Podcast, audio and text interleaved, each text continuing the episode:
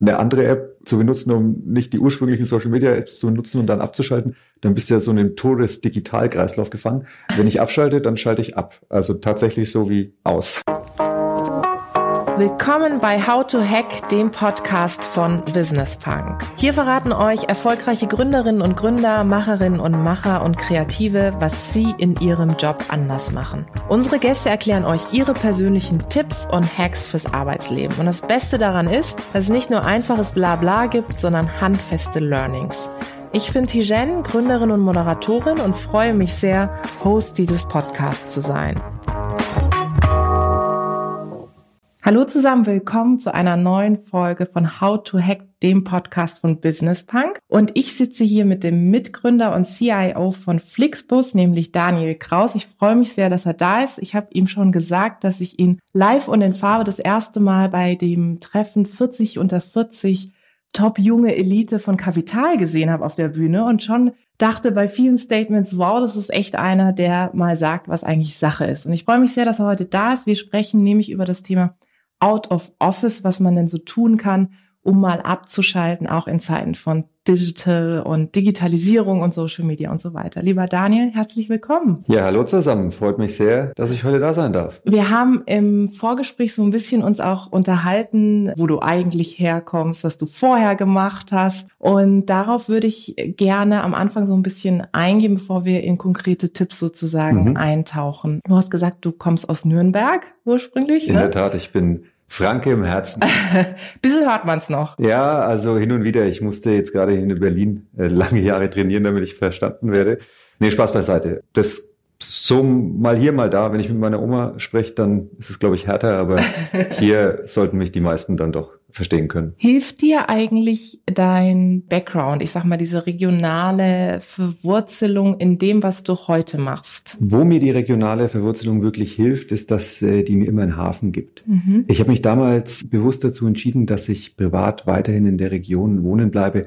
Aktuell wohne ich äh, in Fürth und äh, das hilft mir, weil ich bin doch relativ viel unterwegs. Ich habe tatsächlich noch nie in Franken gearbeitet. Ich war in China, ich habe in den USA gearbeitet, auch im Schwabenländle, also ganz in der Nähe, wo du auch herkommst und war aber immer meistens an den Wochenenden äh, sehr äh, verbunden der Heimat. Und das hat mir geholfen, für mich das ein bisschen zu separieren, zu trennen und eben immer so einen Hafen zu haben, der äh, mir Ruhe gibt und wo ich dem Stress und den ganzen Anforderungen, die sonst auf einen einprasseln, äh, entfliehen kann. Stress ist ein gutes Stichwort. Ich habe gelesen, dass du ja auch viel für große Unternehmen vorher gearbeitet hast, ne? Microsoft, genau. Siemens. Ja, exakt. Was für ein Typ bist du? Wie kannst du am besten abschalten? Also abschalten ist Gott sei Dank bei mir kein Thema. Ich glaube, jeder von uns hat so eine Grunddisposition. Ich kenne eine Menge Freunde und Kollegen, die haben zum Beispiel Einschlafschwierigkeiten und die können nicht ein bisschen was arbeiten, dann vielleicht auch abends noch und dann den Rechner zuklappen und schlafen. Mir wird nachgesagt, dass ich sozusagen im Hinfallen direkt einschlafe und schon schnarchend auf der Matratze aufschlage. Das heißt, ich habe da so eine Grundruhe, ähm, die mir hilft, dass ich relativ zügig abspannen kann. Und das bedeutet, fast egal, wo ich gehe und stehe, wenn ich mir Zeit für mich nehmen möchte, seien es zehn Minuten oder auch mal eine Stunde im Bus, im Zug, das geht relativ einfach. Ich schalte alles äh, um mich herum ab. Dann mache ich entweder die Augen zu, reflektiere den Tag, was so passiert ist, oder beschäftige mich mit mir selbst. Und manchmal hilft auch Lesen oder eben Musik hören.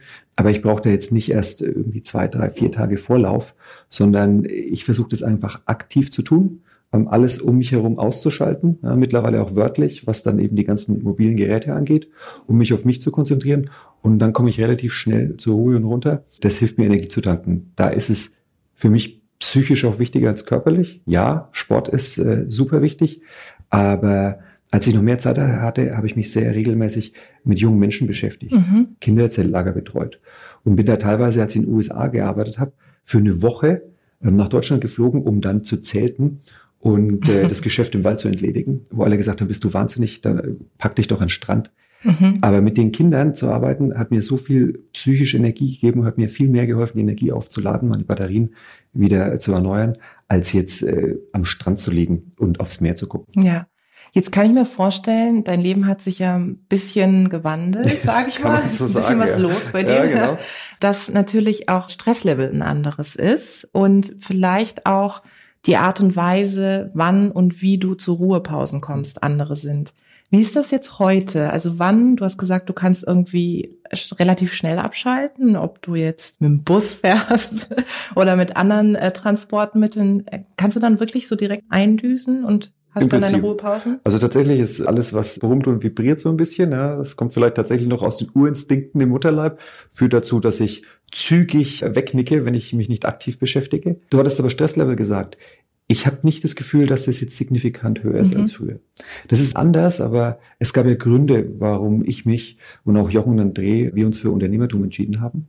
Denn ich hatte immer das Gefühl, fremdbestimmt zu sein, hat bei mir ein wesentlich höheres Maß an Stress oder eine Art negativen Stress erzeugt als jetzt. Natürlich haben wir Druck. Wir haben Druck gegenüber den Kunden, dass wir die richtigen Dinge tun und ein tolles Produkt bauen. Wir haben unsere Organisation und Mitarbeiter, denen wir ausreichend Raum bieten, dass sie tolle Arbeit leisten können. Und wie fast alle Jungunternehmen haben wir natürlich auch Investoren, die entsprechende Ergebnisse sehen wollen. Trotzdem bin ich als Unternehmer wesentlich stärker eigenbestimmt, was zwar auch zu einem super hohen Pensum führt, aber nicht so einen negativen Stress nach sich zieht. Und von daher bin ich jetzt sogar ausgeglichener als in der Zeit, in der ich für Siemens oder Microsoft gearbeitet habe. Hast du denn so bestimmte Tage, an denen du sagst, okay, dieser Tag ist wirklich mir, meiner Familie auch reserviert. Also bei mir ist es zum Beispiel so, ich habe irgendwann angefangen, den Samstag als den neuen Sonntag einzuführen. ja, weil Samstag muss ich ein paar Dinge auch noch irgendwie oder kann ich Dinge machen, die ich an anderen Tagen nicht machen kann. Und sonntags tatsächlich fange ich wieder an einzusteigen, weil ich die Woche praktisch vorbereite. Gibt sowas auch bei dir? Ja, das gibt's. Das ist eines der großen Privilege, dass die Firma mittlerweile älter, stabiler und größer geworden ist und wir ein tolles Team um uns herum gebaut haben. Seit ungefähr ja, jetzt sind schon fast drei Jahre, arbeite ich nicht mehr an den Wochenenden. Und zwar gar nicht. Ich komme Freitagabend an, bis Montagmorgen bin ich off work. Das heißt, da beschäftige ich mich ausschließlich mit meiner Familie, mit den Freunden, mit mir selbst. Ja, es kann sein, wenn meine bessere Hälfte vielleicht am Sonntagabend mal Gilmore Girls reinschmeißt zum x-ten Mal, dass ich dann heimlich ein paar E-Mails beantworte.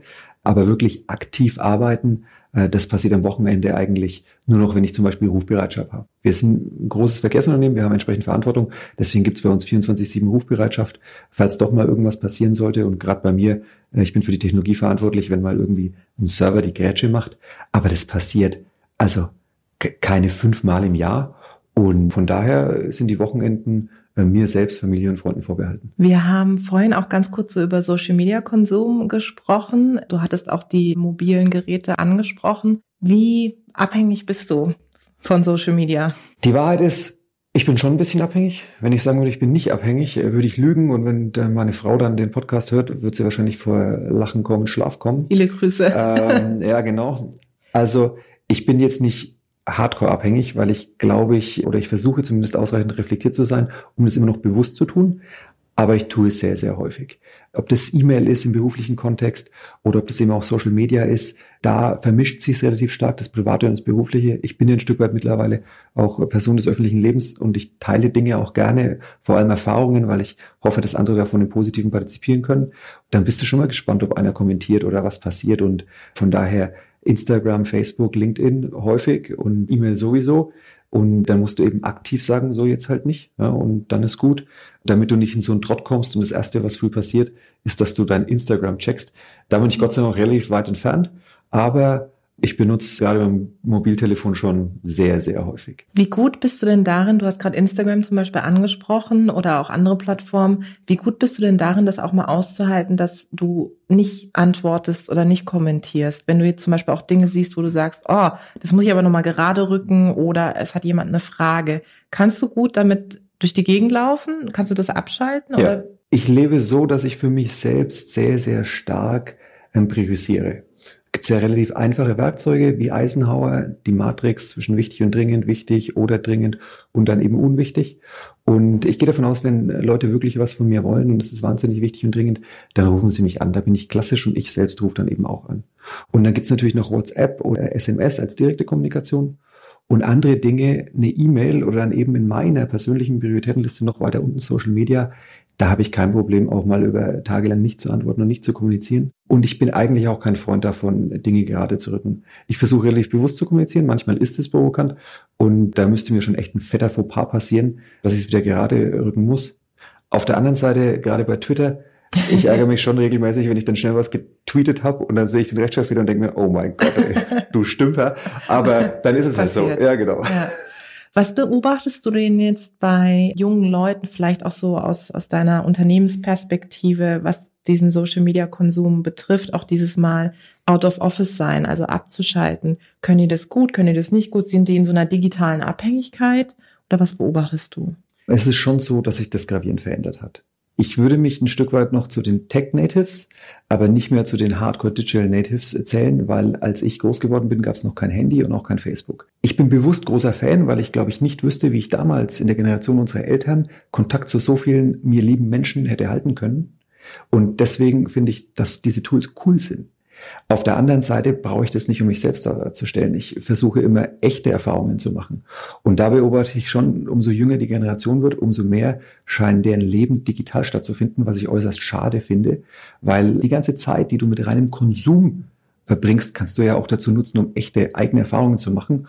Und das finde ich doch so viel wertvoller, weil sonst gibt es ja gar nichts zu teilen. Jetzt haben wir relativ viel auch über so deine eigenen Erfahrungen und Ansichten gesprochen. Wenn wir nochmal schauen, was du auch so aus deiner Expertise anderen vielleicht auch ein Stück weit als Rat mit an die Hand geben kannst. Wir haben gerade über das Thema Social Media gesprochen. Gibt es denn vielleicht auch Social Media Tools, Apps, die du bewusst nutzt, um abzuschalten? Es gibt ja beispielsweise auch so Meditations-Apps oder wie auch immer. Gibt es sowas bei dir? Ja. Nee. nee, also wenn ich abschalten will, dann schalte ich ab. Das finde ich auch teilweise, also ja, es gibt gute Werkzeuge, aber so ein bisschen grotesk finde ich das schön, eine andere App zu benutzen, um nicht die ursprünglichen Social Media Apps zu nutzen und dann abzuschalten. Dann bist du ja so in einem Todes-Digital-Kreislauf gefangen. Wenn ich abschalte, dann schalte ich ab. Also tatsächlich so wie aus. Hm, Todes-Digital-Kreislauf ja, genau. finde ich großartig. Und wenn du jetzt anderen vielleicht auch einen Tipp geben müsstest, zu sagen, okay, es gibt vielleicht Menschen da draußen, die zuhören und die sagen, ich bin gerade in so einer in so einer Stresssituation oder ich baue vielleicht auch gerade ein Startup mhm. auf und äh, ich merke einfach, dass ich mich total darin verliere. Du hast gerade das Thema Eisenhower angesprochen, mhm. auch zu priorisieren. Wie schafft man es denn wirklich, sich nicht in diesen Strudel, dass man nicht in diesem Strudel mhm. gefangen ist? Ich glaube, wenn du ein Unternehmen gründest, ist nicht nur am Anfang, sondern dauerhaft Fokussierung unheimlich wichtig. Natürlich willst du dich auf die großen Dinge konzentrieren. Das heißt, du willst einen Kundennutzen schaffen, du willst dein Unternehmen erfolgreich machen. Wenn du es runterbrichst, hast du aber im Tagesgeschäft 1000 Themen, die auf dich hereinprasseln. Und die sind nicht alle gleich wichtig. Das sind vielleicht ein, zwei, drei, auf die du dich wirklich konzentrieren solltest. So haben wir das gemacht und einen klaren Fokus setzt. Und dann über die Zeit lernst und dir selbst beibringst, hart zu sein und Nein zu sagen. Und damit fängst du an, bewusst zu handeln. Und ich glaube, auch im privaten Umfeld ist bewusstes Handeln sehr relevant. Denn wenn ich nämlich hier jetzt gerade in Berlin Mitte traumhaftes Wetter durch die Gegend schlender, ja, dann gucke ich nicht auf mein Handy, sondern gucke ich einfach mal äh, um mich herum und genieße die Sonne. Damit sammle ich Eindrücke und kann dann die Zeit auch bewusst nutzen. Und das dürfen wir, glaube ich, nicht vergessen. Sowohl im unternehmerischen Umfeld ist Zeit super relevant. Man sagt ja gerade am Anfang, Time to Market, Entscheidungsgeschwindigkeiten sind ein großer Vorteil von jungen Unternehmen. Aber auch privat ist Zeit das einzige Gut, das wir nie wieder zurückbekommen. Wir haben ein bestimmtes Pensum und das sollten wir bewusst nutzen und nicht irgendwie alles gleichzeitig und hier ein bisschen datteln und dann über die Ampel stolpern und so. Das, das halte ich für sehr, sehr schade, weil es faktisch die Verschwendung von unserem wichtigsten Gut ist. Helfen denn auch Routinen beim Abschalten? Ich glaube ja. Das Witzige an Routinen ist, dass du das ja nach kurzer Zeit nicht mehr so richtig realisierst, dass es eine Routine ist. Ich glaube, Routinen helfen, dass du eben dich nicht konzentrieren musst, dass du äh, weniger Adrenalin hast, weil du nicht überlegen musst, sondern dass Dinge einfach passieren und dann kannst du dich in der Zeit auf was anderes, vielleicht auf dich selbst konzentrieren. Von daher glaube ich, helfen Routinen. Äh, meine Frau und ich bauen gerade ein Haus, auch in der Nähe von Nürnberg. Und da habe ich gar nicht drüber nachgedacht, aber ich habe am Wochenende mit Freunden gesprochen, eben über das Thema Routinen und die haben gesagt, wir sind umgezogen und ich war die erste Woche quasi jeden Morgen halb panisch und im Stress, weil früher war klar, wo liegt die Zahnpasta, mhm. wie komme ich in die Dusche, ja, wie läuft das alles? Und dann waren wir in meinem Haus natürlich auch noch nicht fertig. Mhm. Und da war jeden Morgen Stress angesagt, weil keiner wusste so genau, okay, jetzt bin ich aufgestanden, wo ist überhaupt das Bad, ja? und äh, da merkt man, dass Routinen dann schon einen gewissen Wert haben und nicht notwendigerweise was Negatives sind. Hast du denn auch selber Routinen, wie du zum Beispiel auch in den Tag startest? Es gibt ja Menschen, die sagen, okay, von acht bis zehn äh, arbeite ich meine Mails ab oder mache zum Beispiel Social Media. Von 10 bis 12 mache ich Termine. Gibt es sowas bei dir? Jein. Es gibt eine mega negative Routine. Die muss ich jetzt im März, wenn ich Vater werde, auch abstellen. abends, wenn ich dann irgendwo daheim bin, dann stehe ich nochmal unten vor dem Hotel oder auf dem Balkon und rauche eine. Ich rauche fast nicht mehr richtig viel, also maximal drei Zigaretten am Tag, aber die eine, das ist fast eine Routine. Es ist eine Routine, ja, kann ich es fast auch weglassen, aber halt eine schlechte. Ansonsten ist es für mich elementar, dass ich dusche. Wenn, also egal was ist, wenn ich auch nur eine Stunde Schlaf habe oder mal einen Nachtflug, einen Nachtbus, dann habe ich auch schon meine Assistentin gebeten, mir mal für eine Stunde Stundenhotel mhm. zu mieten, dass ich duschen kann, sonst bin ich nicht einsatzbereit. Also ich muss jeden Tag duschen, sonst kannst du mich tatsächlich in die Tonne treten. Ansonsten habe ich wenig Routinen und auch im, im beruflichen Umfeld weiß ich nicht, ob es eine Routine ist, aber mein Tag ist stark so gegliedert, dass ich tagsüber so viel wie möglich für äh, unsere Mannschaft da bin. Also ich versuche so viel wie möglich Zeit mit den Kollegen und Mitarbeitern in den Gesprächen zu verbringen und mache dann meine Hausaufgaben, die Mails sozusagen eher im Abendbereich, wenn die meisten anderen vielleicht schon zu Hause sind. Was würdest du den Leuten raten, die, wir haben vorhin diesen Tipp gehabt, so wie können sie denn eigentlich fokussiert bleiben? Was würdest du den Leuten raten, die sagen, ich habe eigentlich gar nicht so eine Routine oder eine Möglichkeit abzuschalten? Weißt du, du hast vorhin gesagt, Sport hast du an, angesprochen, Lesen hast du angesprochen. Jetzt gibt es einige Menschen, die kenne ich auch aus meinem Umfeld, die sagen, selbst wenn ich was lese, kann ich nicht abschalten, weil mein Kopf so voll ist. Gibt es da etwas, was dir vielleicht auch geholfen hat? Es gibt zwei Sachen. Im beruflichen Umfeld, wenn wir mit wahnsinnig vielen Tools arbeiten und ganz viel auf uns einprasselt, kenne ich sehr viele, und das habe ich zu Beginn gerade bei Microsoft auch getan, weil das war der erste Job, wo, wo ich dann nicht mehr nur sequenziell Dinge abarbeiten konnte, sondern da haben sie angefangen, auf dich einzuschießen. Und da habe ich eigentlich alle Werkzeuge so konfiguriert, dass ich keine Notifications bekommen habe. Also ich musste aktiv in ein E-Mail-Programm gucken oder ich mhm. musste aktiv in ein Chat-Programm gucken und es hat nicht dauernd vibriert, gebingt und irgendwas ist in mein Sichtfeld geflogen, weil dann hast du immer so das Gefühl, ah, da muss ich jetzt draufklicken. Und das wollte ich nicht, weil ich wollte es selbstbestimmt sein. Tatsächlich, ich schreibe mir eigentlich alles auf. Ein Grund für mich, wenn ich lese oder irgendwas tue, nicht abschalten zu können, ist, weil ich noch nicht fertige Gedanken im Kopf habe. Und dann habe ich immer dieses Gefühl, Mist, wenn ich mich jetzt auf das Buch konzentriere, dann vergesse ich das und es war vielleicht wichtig und dann kommt es nicht wieder. Das heißt, ich schreibe alles auf. Das hat dazu geführt, dass ich während des Studiums oder zu Beginn überall, also wirklich überall, selbst am Nachttischkästchen Post-its hatte und alles aufgeschrieben habe. Was ich mittlerweile mache, ich schreibe mir selbst E-Mails. Und ich würde behaupten, ich selbst bin in den Top 10 meiner Inbox, weil das kannst du ja überall machen, wo du gehst und stehst. Und das finde ich super. Und dann arbeite ich das ab. Häufig ist es so, dass es dann in einem Flow ist. Das merkst du dann, wenn du durchgehst, denkst, oh, das habe ich eh schon alles gemacht. Aber die Sicherheit, nichts zu vergessen, hilft mir enorm abzuschalten, weil ich weiß ja, dass es ist zwar nicht mehr in meinem Kopf und ich kann mich aufs Buch konzentrieren, aber es ist nicht so, dass ich danach wieder suchen muss, sondern ich gucke halt dann in mein E-Mail-Programm oder in mein Handy und dann sehe ich, ah, Daniel, aha, siehst du, Jetzt weiß ich wieder, worüber ich nachgedacht habe und kann das wieder aufgreifen. Und damit ist gut. Und wenn du es aufgeschrieben hast, so wie du es skizziert hast, ist es ja dann wirklich tatsächlich auch erstmal weg. Ne? Also aus meinem ja, Kopf. Genau, genau, aus deinem ja. Kopf erstmal weg. Und so wie du auch sagst, du kannst es auch wieder lesen und reflektieren und vielleicht hast du es eben schon längst erledigt oder tatsächlich auch nicht. Also genau. daher, ähm, ich mache das tatsächlich auch, nicht in digitaler, in analoger Form weil ich, oder auch gerade wenn ich irgendwie mich auf einen Vortrag vorbereite oder was moderiere, ich schreibe mir die Sachen in, in so ein Notizbuch, weil ich dann weiß, okay, das ist weg. Ne? Genau. Das ist so irgendwie, ich, ich habe auch früher zum Beispiel so gelernt, wenn ich mich auf Klausuren vorbereite, ich muss immer alles schreiben. Und häufig ist es ja tatsächlich so, dass du es gar nicht wieder nachliest, weil es dann doch nicht so wichtig war. Ist aber egal, wenn es da erstmal steht, bist du sicher, es geht nicht verloren. Und damit bist du frei, dich auf das, was du aktuell tust, ausschließlich zu fokussieren und zu konzentrieren. Und das hilft mir, einfach gute Qualität zu liefern oder dann auch in Gesprächen mit Kollegen, mit Mitarbeitern, mit Kunden, denjenigen zu fokussieren und mich auf den einzulassen, ja, ausreichend empathisch zu sein, was ich für sehr wichtig halte, gerade als Führungskraft und nicht dann noch, das merken die Leute ja auch, ne, du denkst dann noch über irgendwas nach und dann gucken die ein leeres Gesicht und das findet keiner wirklich gut. Du hast vorhin in der ersten Hälfte unseres Gesprächs das Thema Angestellten-Sein angesprochen und jetzt eben auch Unternehmer zu sein. Und da hattest du gesagt, na ja, im Grunde ist es ja jetzt so, dass ich eigentlich natürlich viel selbstbestimmter, viel freier bin und dadurch im Grunde Stresslevel fast schon niedriger ist, weil ich das vieles auch selber bestimmen kann. Jetzt gibt es vielleicht Leute, die da draußen zuhören und sagen, ich bin angestellt, ob in einer Führungsposition oder noch nicht und die merken, dass sie im Grunde nicht mehr Herr oder Herrin hm. ähm, des Tagesablaufs sind und auch des Themas Relaxen und Abschalten. Was rätst du denen, ja. Leuten, die in so einer Organisation, sage ich mal, auch sind, in hm. Strukturen? Ich glaube, das Wort Organisation ist da ein sehr relevantes, weil es ist nicht nur so, dass es korrekt wäre, du bist Unternehmer und hast dann mega Stress. Ich meine, das ist Quatsch, wissen wir alle. Das ist eine Frage, was für ein Typ bist du? Willst du dieses völlig freie, ja, auch mit der vollen Dröhnung Verantwortung? Oder brauchst du auch ein bisschen mehr Struktur und willst ihn wieder auch gesagt bekommen? Das ist völlig legitim, das ist eine Bandbreite. Ich glaube aber, das Schlimme ist, wenn du merkst, du selbst passt eben nicht mehr da rein. Und das Erste, was man tun sollte, ist dann mit dem Team oder mit dem Vorgesetzten da in Verbindung treten. Das habe ich versucht, das hat nicht immer funktioniert. Microsoft ist eine brillante Firma, würde ich jederzeit wieder hingehen. Aber am Schluss tickt da der Rhythmus eben in der Nähe von Seattle und nicht in München. Und damit muss man sich zurechtfinden. Und dann hat man entweder die Möglichkeit, ich ziehe nach Seattle und kann mit Taktgeber sein, oder ich muss äh, machen, was gesagt wird und nach der Musik tanzen. Und das wollte ich halt nicht mehr. Und dann hast du diesen klassischen Rhythmus von Love it, change it, leave it.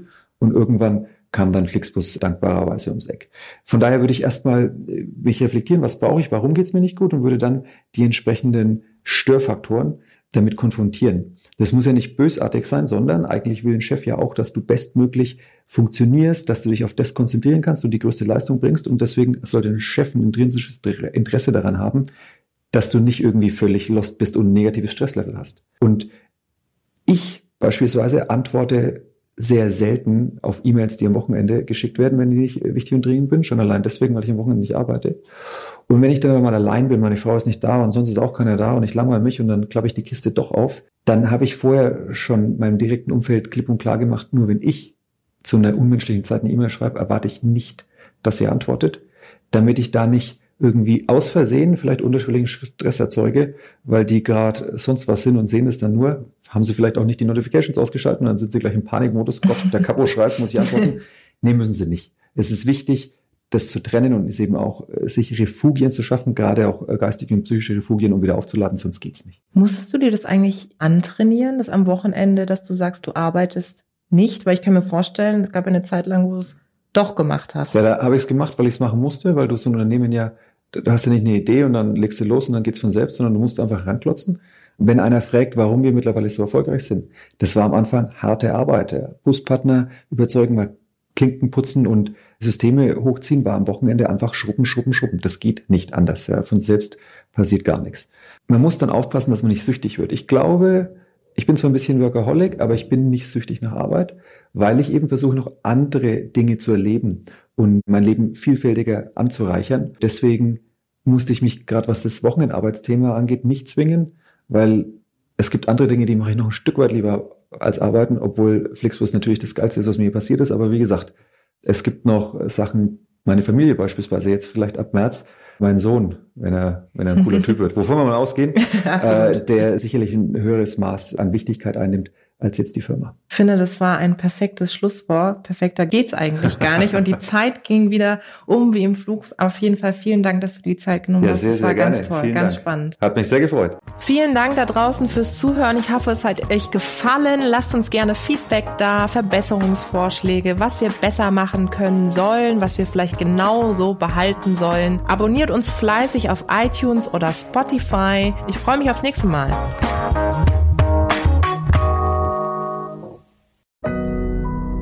Audio Now.